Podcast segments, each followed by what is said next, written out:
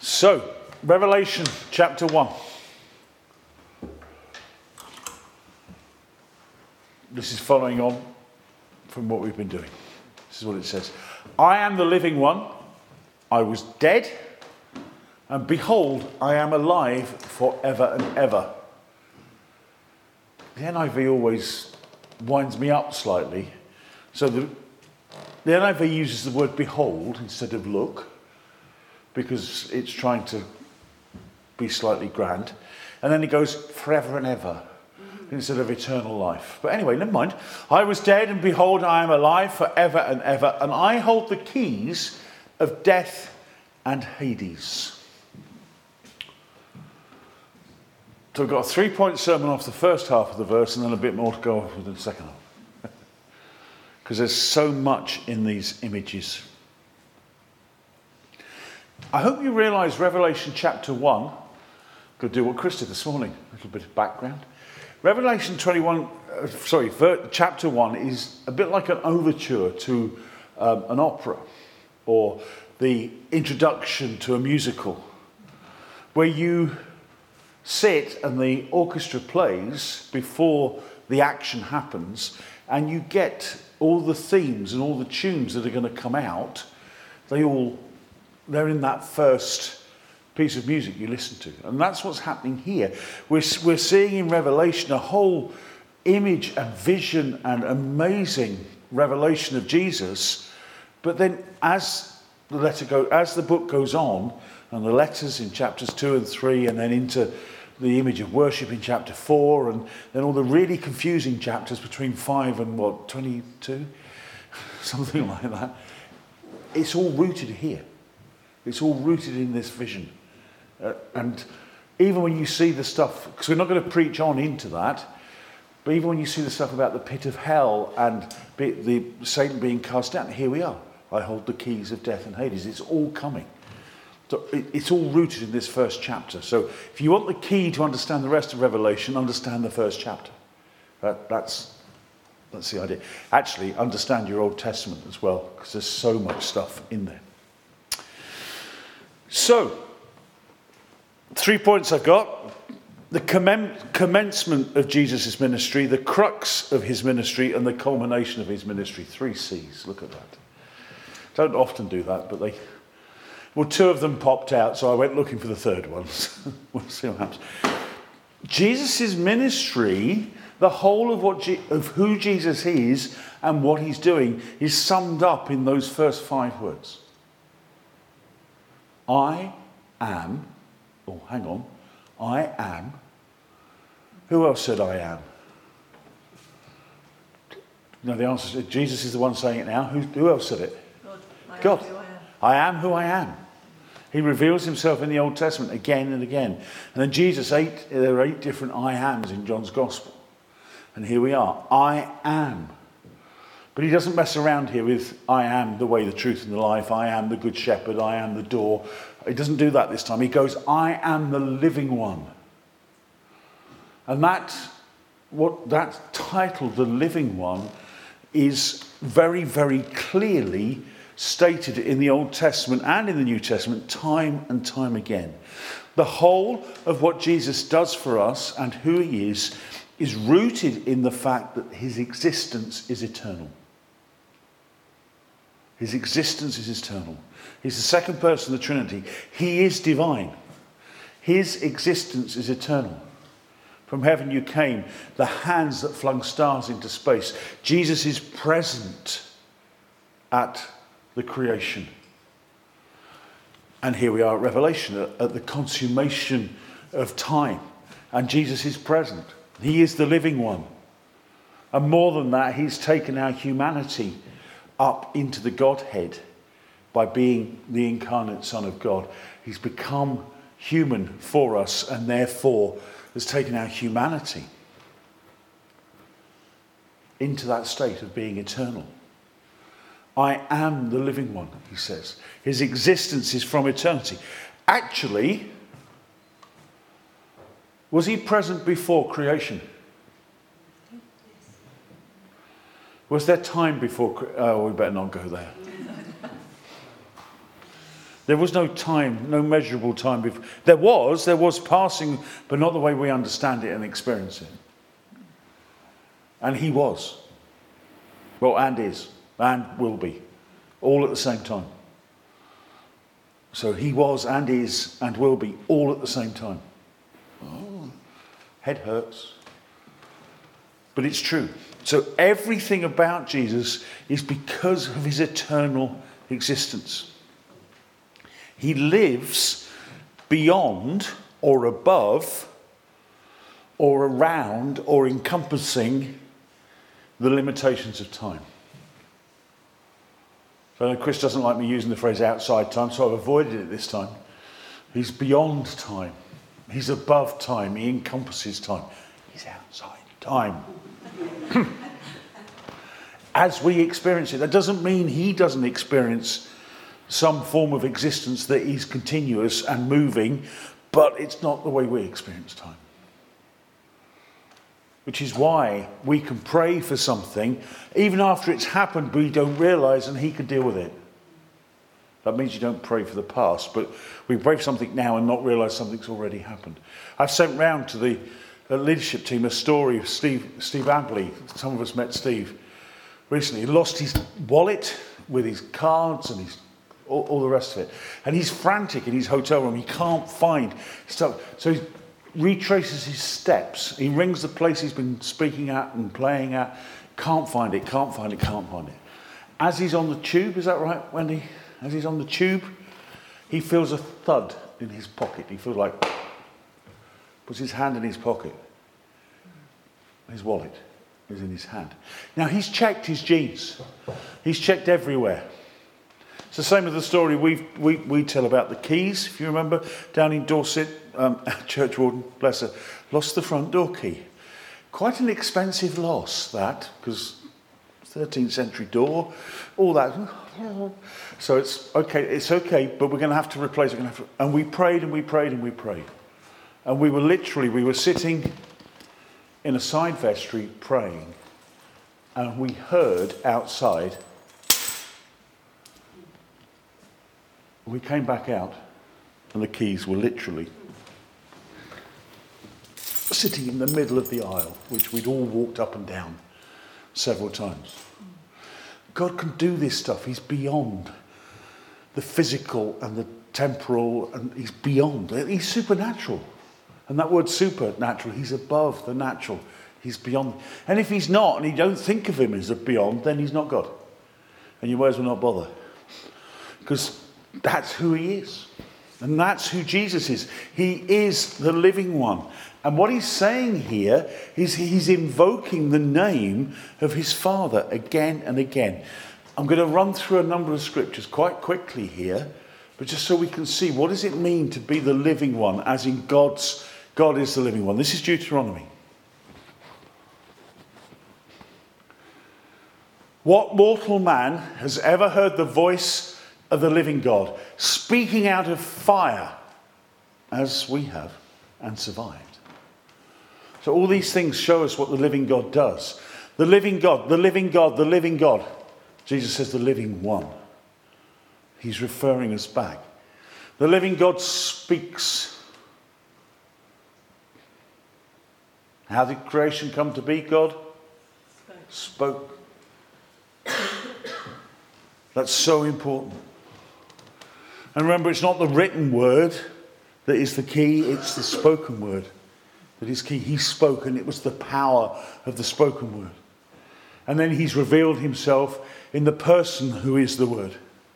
And yes, he's in, in, revealed himself in the written word that is the scripture. But the creation word, the first word, is the spoken word. Who's ever heard the voice of the living God? Yeah? Your prayer team? We've heard the voice. We may not have heard the audible voice of the God, but He's spoken to us. Because this is Old Testament. The, the living God, the living one speaks. Jesus speaks. Joshua 3:10. This is how you will know that the living God is among you. He will certainly, I'm just showing off here, that he will certainly drive out before you the Canaanites, the Hittites, the Hivites, the Perizzites, the Girgashites, the Amorites, and the Jebusites. They're not that, dif- they're not that difficult, really. Just be careful with the one, two from three from the end. the living God drives out his people's enemies. What are our enemies? Sin, death, sickness. Oh, what's the other one? Oh, Satan. That's the other one. You remember. We say that in the Creed. He's defeated sin, death, sickness, Satan, even the world. The world is set against us, remember. They may be lovely people. Was talking to somebody this morning saying, um, How can I pray for my friend who's going to see a medium? I went, um, Quickly, fervently. Or can I buy it? No, because this person's not a Christian. And the person, the non-Christian's defense of going to see a medium is, oh, but they're such a nice person. Well, they probably are. You know, they probably are. But don't. Just because they're a nice person doesn't mean. What? Apparently, the conversation was, well, why don't you want me to go? Because it's dangerous. It is. But defeated if you're in Christ, if you know Jesus. So we've, we've seen situations in ministry, Wendy and I have seen this several times. Well, all that person has to do is take authority over Satan to be fine. Hang on, is that person born again? No, no, not yet. Well, please don't do it. Don't do it. Because they don't have authority. If, if somebody who's not born again takes authority over a demon, the demon turns around and goes, well, hey, here we go, straight in, because they're treading on ground that's not theirs. It's only if you're born again. Now, the problem we've got is the people who are born again, who are Christians, don't know how much authority they do flipping have and won't take authority. but sometimes we let people take authority in places which is, is no, just don't let it happen.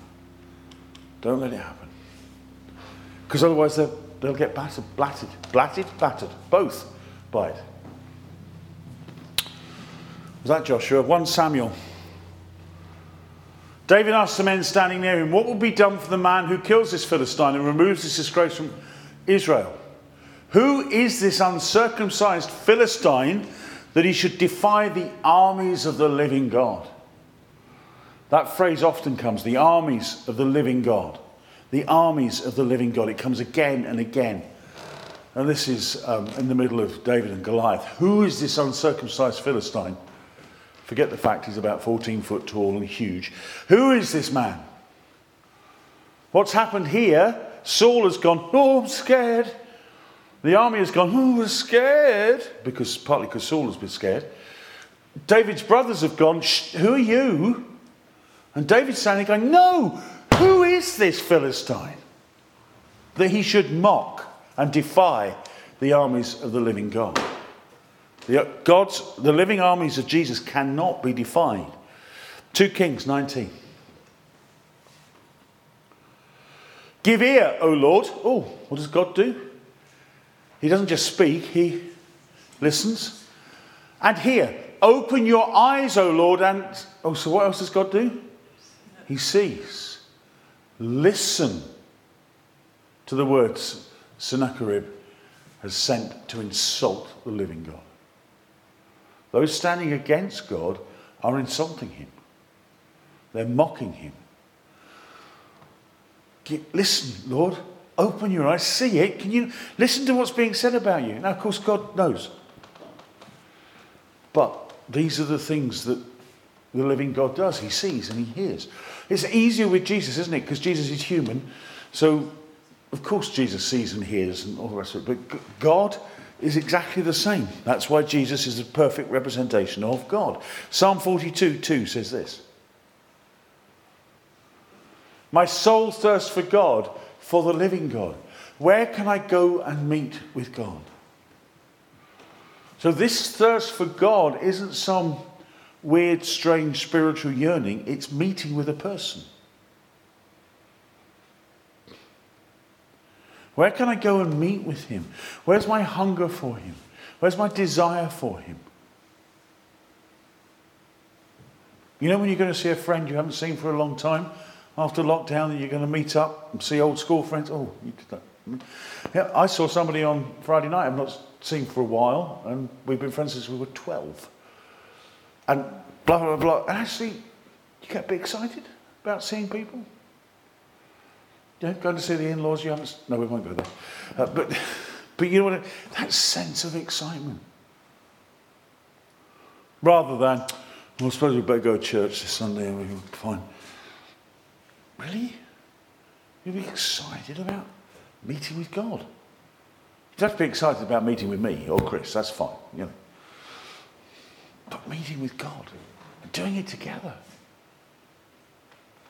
Do you hunger and thirst? Where can I go and meet with God? Where do you need to go to meet with God? You don't need to go to church, actually. You can meet with God right here, right now, right. I know we're in church, but any 24 7, right here, right now. Because He's with you, He's in you. He's done everything to be as close to you as He possibly can. So why don't we thirst and hunger after Him? And notice it's my soul thirst, not my spirit. It's my soul, it's my imagination, it's my emotions, it's that psyche, it's that in, inside ring. Does that inner life thirst after the living God? Jeremiah 10:10. 10, 10. The Lord is the true God. He is the living God, the eternal King. He has this eternal sovereignty. When he is angry, the earth trembles. Now, we don't like thinking of God as angry, but he is. We don't, God is love, yeah. But he's angry. I'll tell you what, if he wasn't angry at sin and he wasn't angry at the things we think are wrong, we'd soon be cross with him for not being angry. But we don't like God who's angry because he can't be angry because he's love. And let, but he's got to be angry at the things I want him to be angry with, but not angry with the things that I might have done wrong. Can't do, you know, we can't do anger. We can't, no, God doesn't have any anger. I've had that from somebody recently. Yeah? God, God, can't, God can't be a lion. Did you know that? Apart from the scriptures saying he is. Anyway, but you can't be a lion because the lion is angry and brutal. God's power is beyond what we can imagine and is brutal.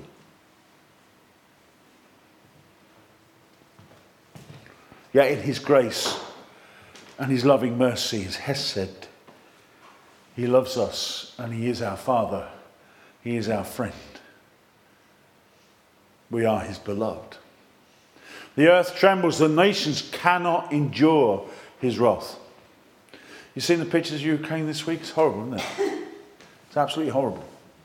You see the pictures that are horrible of places that are devastated by natural disaster and all the rest of it. When God comes again, when Jesus comes a second time, for those who do not know him, it will be so much worse. It will be horrible. Because they will, they will then have no hope. But he's a God of love and his desire is that no one should perish. That's why we're called to witness and to draw people in before the second coming.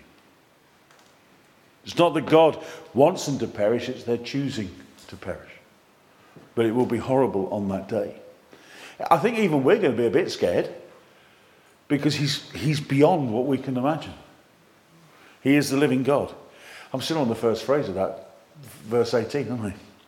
Deuter- no, Daniel 6:26. I issue a decree that in every part of my kingdom people must fear and reverence the God of Daniel. And this is um, Nebuchadnezzar, and he's going, For he is the living God. Oh, okay. This is always in comparison to the false idols who are not alive. He is the living God, and he endures forever. His kingdom will not be destroyed, and his dominion will never end apart from my kingdom because he's not my God. Sorry, that doesn't say it up there, but that's what happens. But you get people invoking the Bible and invoking God and all the rest of it in politics and all the, across the planet. And they say, well, he is the living God. He, his kingdom will not be destroyed. His dominion will never end. And then they're quite surprised when they get taken down because they're the ones in the way of his dominion and his. Hmm. Matthew 16. Let's go, let's go New Testament, shall we? Matthew 16, 16. Simon Peter said, You are the Christ, the Son of the living God. His the disciples picking up their Jewish understanding of the living God and saying, You are the Son of the living God. You are the Christ. Matthew 22, 32.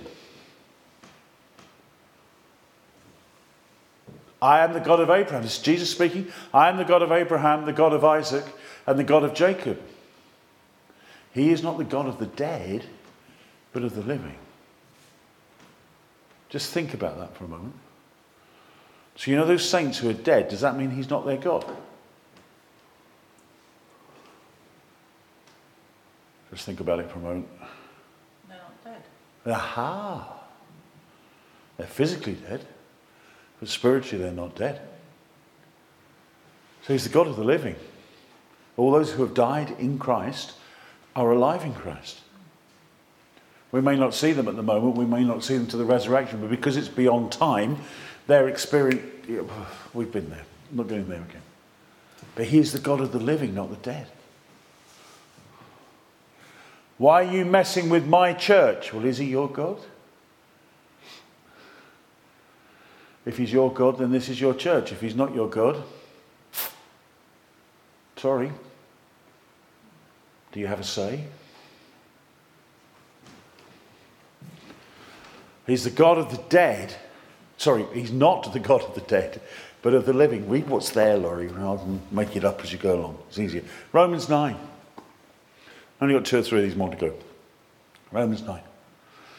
It will happen in this very place where it was said to them, You're not my people. They will be called sons of the living God. I haven't sung sons and daughters of the living God for a long time, but maybe we should at some point. You don't have to tonight, Johnny. He wasn't listening. 2 Corinthians 3 3. Into, into passages we've been using recently. You, you show that you are a letter from Christ, the result of our ministry, written not with ink, but with the Spirit of the living God.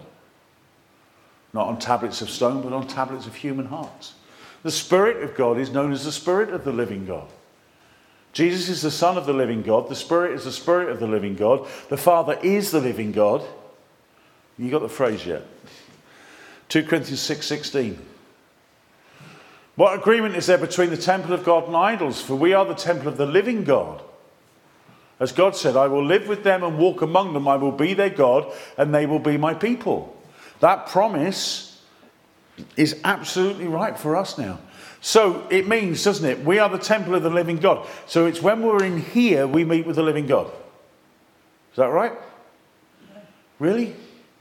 Where is the temple?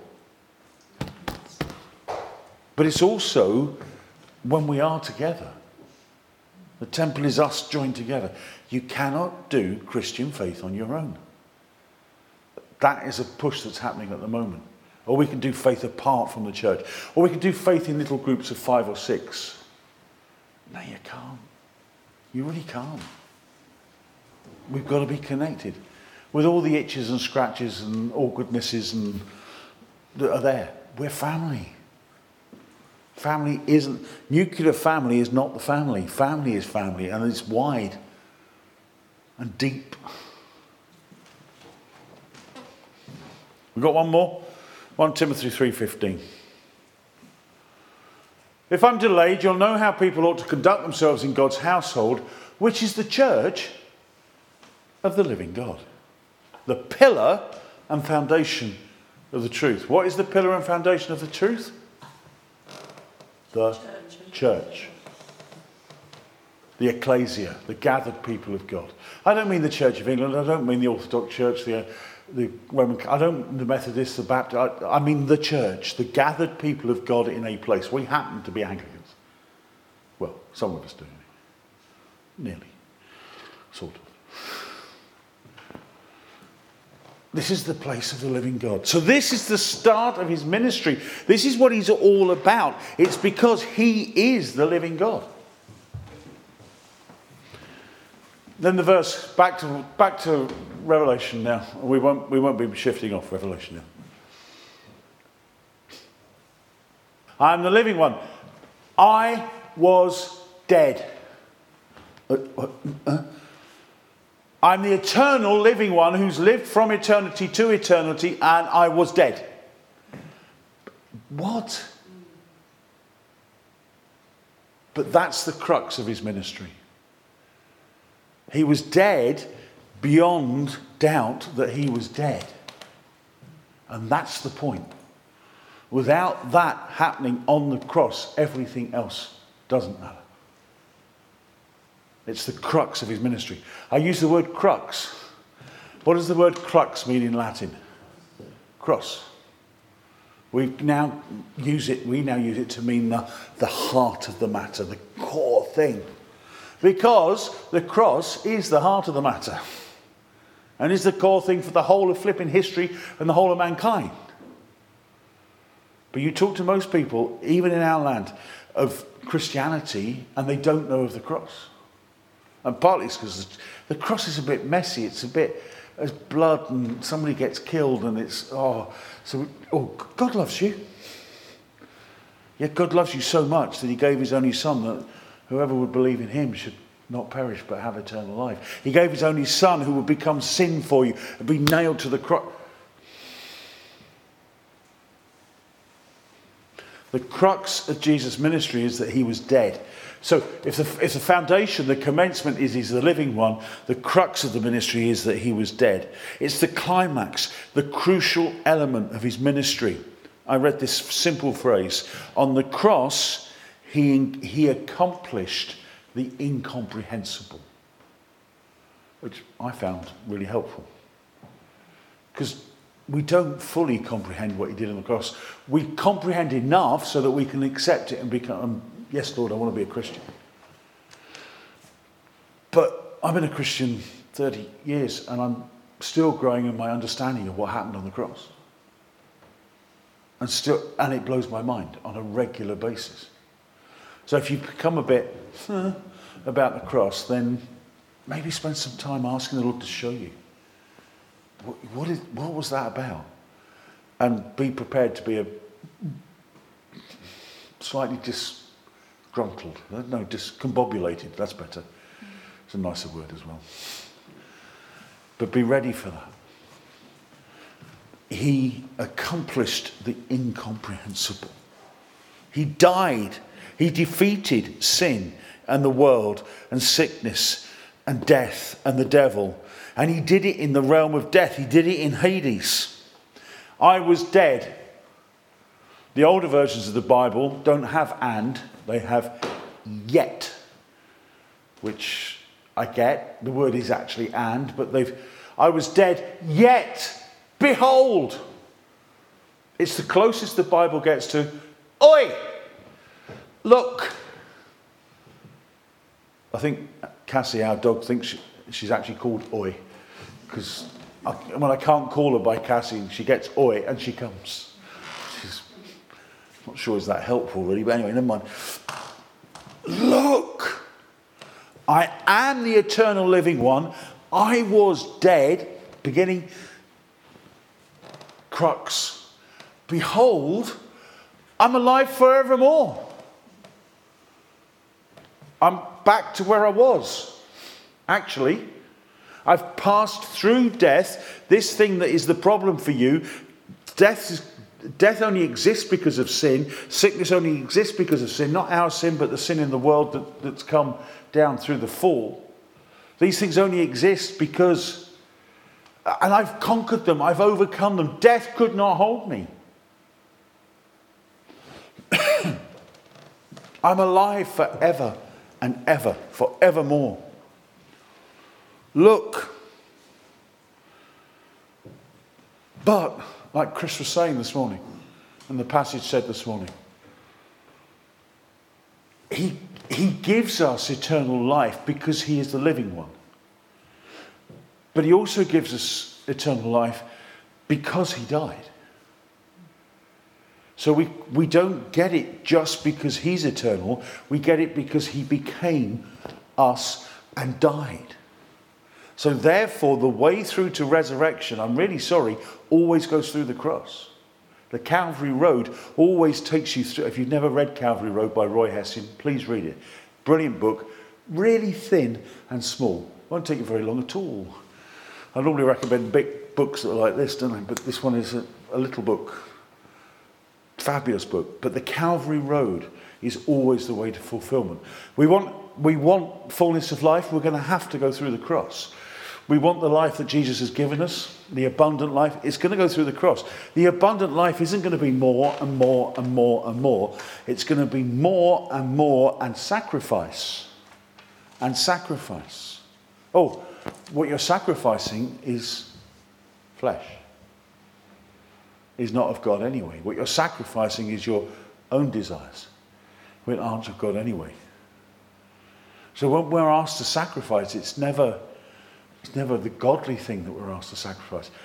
I've spoken a couple of times recently. Sometimes the godly thing becomes the fleshly thing. That's the problem. That's the Isaac that you have to be willing to sacrifice. But it's always through the cross. I was dead, I'm alive forevermore. I'm alive forever and ever. So, what does that mean? That's the culmination of his ministry. That's the third C. I got the crux and the culmination. It was the commencement I had to go looking for at the beginning. But there you go. This is the culmination. He's alive forevermore. And how do we know he's alive? Hello? Because he dwells in us.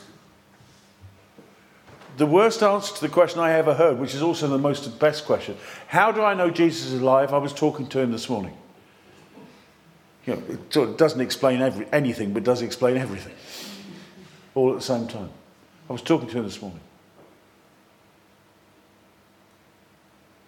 Well, I wasn't. About the rest, about the rest of you at church, I was, I was talking to him this morning. Keeps talking back. It's a bit worrying. What he's done, he says, and I hold the keys of death and Hades. Well, hang on. If we go back to him being the living one, he already has authority. Keys, symbol of authority. Yeah. Keys are a symbol of authority. If you're a key holder, you have authority over a building or over a place. And it's fascinating. In 25 years of ministry, nearly, there's nearly always been one or two keys in the church that they won't give me. I only got a key for the beacon flipping cupboard last week, week before. But it's something about the, there's something in the spiritual atmosphere. I'm, I'm not joking. There's something in the spiritual atmosphere about we can't give him the full authority. We can't quite give him full authority. Can't trust him with all the keys, you know. He might lose them. The church, I can't remember who it was. Was it James at my institution here? They gave me the keys to the door and then took them back off me. I didn't get a key for this building for nearly six months which is fun at 8 o'clock in the morning. Thank, thank God John Ogle was here. But I didn't. But it doesn't, um, please, it doesn't matter. But there's something going on about authority. Jesus already had authority in eternity as the living one. What did he do with that authority when, when we were created? He gave it to us. Look in Genesis chapter 1. He gave us dominion over the world. And what did we do with it? We went, oh, I've got authority. Oh, there's a snake. Oh, hold that for me a minute, will you? And we gave that authority to Satan. So why has Jesus had to come and win it back and wrestle it back? Because of us. He hasn't had to get it back because he's lost it and needs to restore it to himself. He's got, got to get it back because he gave it us and we gave it away. The very next day, I'm into it. I've gone, I've gone all George Michael in my head. Stop it. I'm going to have to come into land in a moment and fall over. Uh, but he's had to come and wrestle it back. And that's the sense. I now, I've now got the keys of death and Hades back. It doesn't say it in the Greek, but that's the sense of what he's saying. I've got it back despite what you did. And because I was dead and I'm alive forevermore, I've got it back. I've got it back. He takes back what was his. He has authority. The Jewish understanding of God having authority is an understanding that God has a key of life, a key to the graves, a key of food, and a key of rain. A key of life, a key of graves, a key of food, and a key of rain. Dominion was given to us, but we gave it away. Jesus retrieves this authority, his authority, through Calvary. Put your glasses on, Laurie. He wrested the keys from Satan. He holds the keys of death and Hades. Hades is the place of death, but it's also the Greek god of death. What's happened on Calvary is death is dead. Death has been killed, killed for those who wish to take hold of that truth. Not physically, though we are wasting away, as Chris mentioned this morning, but spiritually. And when the end comes, Hades, the place of death, must give up its dead. Everyone will rise from the dead, you know that. Everyone will rise from the dead, some for judgment and destruction, others for resurrection and glory. I know which side of that fence I want to be standing. And Jesus has made that possible. But this authority that was Jesus' authority was given to us, we gave to Satan, that Jesus now taken back, and he now holds the keys of death and Hades. Where is Jesus now? So, where is the locus of authority now? In us. We have authority. This, I love this Jewish understanding over life, graves, food, and rain. So we have authority over life. We should be those that give life. Not that we just have life. We were talking about the difference about that in the week, weren't we, Jackie? We can have life, but we need to be life giving. So we should see healing regularly. There's too much serious illness around at the moment. It's not right. In people who are too young to have these things. We have the gift, we have the key of life, we have the key of healing in us, who is Jesus. That is ours already. We have the key over the grave. That doesn't mean, well, it, I, I think it could mean we can raise people from the dead, and maybe it should mean that. But it definitely means we can witness to people to bring them into a relationship with Jesus so that they can defy the grave eternally. That's the key, that's the main key we have. The grave cannot hold them. You know? I want to stand with a load of people, not out of pride, but I want to stand with a load of people who turn and go, Thank you for telling me about Jesus. Oh, I just want to. Again, it's not pride. I just want to, because I want to go, yes! Because most of them I won't realize I've done it. And I'll thank the people who did it for me. And we have the key over food, over provision. Doesn't mean we're greedy, doesn't mean we have huge amounts, doesn't mean we have a lot, but we have the key over provision. Jared and Charlene, that's what they're working at. And Jared uh, was talking to me about this before they went. They said, but we, we, the provision for the refugees in eastern Poland, we've got to find a way of unlocking this. We've got plenty. We can sort it. It's hard, it's difficult, it's not straightforward, but it's there. It's like when churches find themselves financially in dire straits. We've got a few things coming up, and we're not charging for this, that, and the next thing, but our finances at the moment are not good. Yeah?